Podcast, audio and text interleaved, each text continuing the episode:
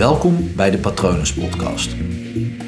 Mijn naam is Paul Vet en in deze podcast deel ik inspiratie voor een leven vol vrijheid en verbinding. Ha, ha, ha, yeah.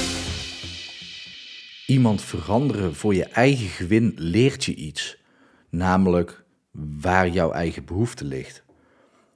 En het klinkt misschien slecht of zo als je iemand anders wil veranderen. Ik denk dat die iets heel menselijks is. Want op het moment dat jij een bepaalde behoefte hebt, dan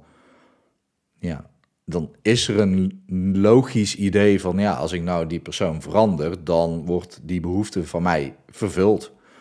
En dat is dus ook een reden dat mensen die optie kiezen, misschien wel omdat ze ook ooit hebben geleerd dat personen veranderd kunnen worden. Namelijk, als jij als baby altijd ging huilen om maar je zin te krijgen en je kreeg het uiteindelijk omdat je gewoon strontvervelend bleef als je het niet kreeg, ja, dan heb je dus een van je ouders veranderd om jou dat te geven. Waarschijnlijk ook zo geconditioneerd en getraind om het je eerder of sneller of vaker te geven. Uit zichzelf te geven misschien wel. Dus daar leer je zo. Ik zeg niet dat het zo is, hè. Het ligt aan je ouders, het ligt aan je opvoeding, maar daar kan je zoiets al leren.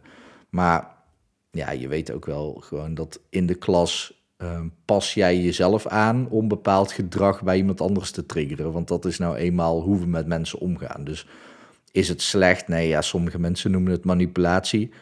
Ik vind overigens dat manipulatie een negatieve connotatie heeft. Terwijl het manipuleren van iets, dat kan ook gewoon ten goede zijn. Tijdens een hypnotherapie-sessie manipuleer ik ook, net zoals een coach, die manipuleert ook. En dat kan een sportcoach zijn, die manipuleert ook om je beter te maken. En een arts manipuleert je. En als je het woord zo ziet, dan valt het allemaal wel mee, want je kan het dus ook ten goede inzetten. Althans, dat is mijn mening. Overigens is de dikke Van Dale het volgens mij niet met me eens. Ik heb het wel eens opgezocht.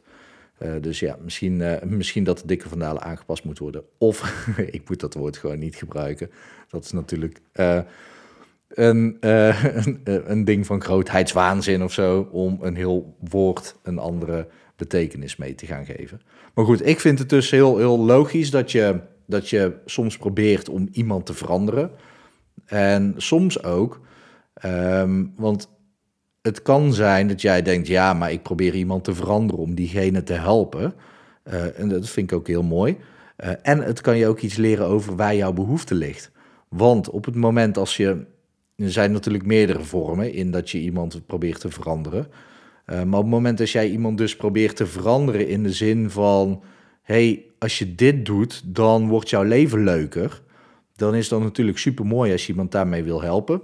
De vraag is of dat het leven van die persoon dan ook daadwerkelijk leuker wordt, want dat is moeilijk te zeggen voor jou. Maar goed, als je ziet dat iemand verdriet heeft of zichzelf de hele tijd in verkeerde situaties stort, dan is het misschien wel ten goede. Maar er ligt dus wel ook een behoefte van jou onder, want anders zou je diegene daar niet mee willen helpen. En dat is interessant om voor jezelf eens te onderzoeken. Dus op het moment dat jij mensen wil helpen met iets, al is maar een collega, een vriend of vriendin of familie, dat je denkt, oh, ga dit nou eens doen. Onderzoek dan eens welke behoefte van jou onder ligt. Het is gewoon een goede indicatie, wil ik zeggen, om te kijken wat jij zelf graag wil. En dat is helemaal niet verkeerd, hè? Want blijkbaar wil jij iets voor die persoon, maar ligt daar wel een behoefte van jou onder. Dus misschien wil je wel dat iemand iets verandert in zijn of haar leven, waardoor dat hij minder verdriet heeft. Ja, dan is jouw behoefte om mensen te helpen, in dit geval een dierbare van je, om minder verdrietig te zijn. Kan je leren over jezelf dat je het fijn vindt als je mensen kan helpen om minder verdrietig te zijn? Dat je dat gewoon ook leuk vindt om te doen. Het is natuurlijk altijd fijn als je iemand kan ondersteunen die verdriet heeft. Aan de andere kant, mensen die verdriet hebben, ja, verdriet is ook liefde, zeg ik altijd. Dus ja, het is een hele mooie emotie. Dat kan je dus ook leren dat je bijvoorbeeld niet tegen verdriet kan. Dat zegt je ook heel veel over jezelf. En op het moment dat jij dus iemand probeert te veranderen, omdat die zoveel verdriet heeft, dan kan het ook zijn dat jij gewoon Ja, bij mij is het, als ik zie dat iemand verdriet heeft, vind ik dat mooi. Maar als iemand altijd verdriet over hetzelfde blijft houden, dan zie ik een blokkade in een persoon. En ja, daar ligt mijn behoefte om die blokkade weg te halen. Mag die blokkade er dan niet zijn, Paul? Ja, die mag er natuurlijk gewoon zijn. Maar dat is mijn behoefte. Ik kan er niet tegen en ik wil diegene dan helpen om die blokkade eraf te halen. En dat komt gewoon uit mijn jeugd. Ik ben zelf geblokkeerd geweest. En ik heb ervaren hoe fijn het is om zonder blokkade te leven. Dus het is mijn overtuiging dat als ik iemand kan helpen met het weghalen van een blokkade, dat die ook een vrije leven heeft. Is dat kortzichtig? Ja, misschien. Is het bewezen? Nou, altijd als ik iemand help met een blokkade, zijn ze er altijd wel blij mee.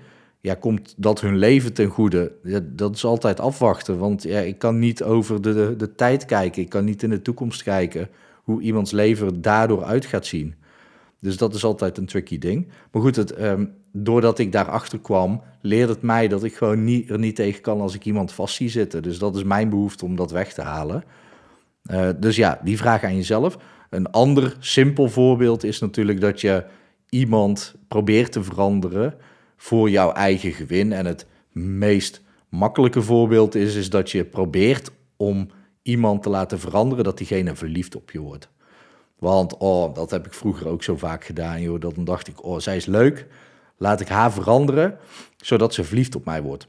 Niet letterlijk die gedachte, hè, maar wel gewoon mijn best doen om ervoor te zorgen dat ze verliefd op me wordt. Ja, hele duidelijke behoefte die daaronder lag natuurlijk.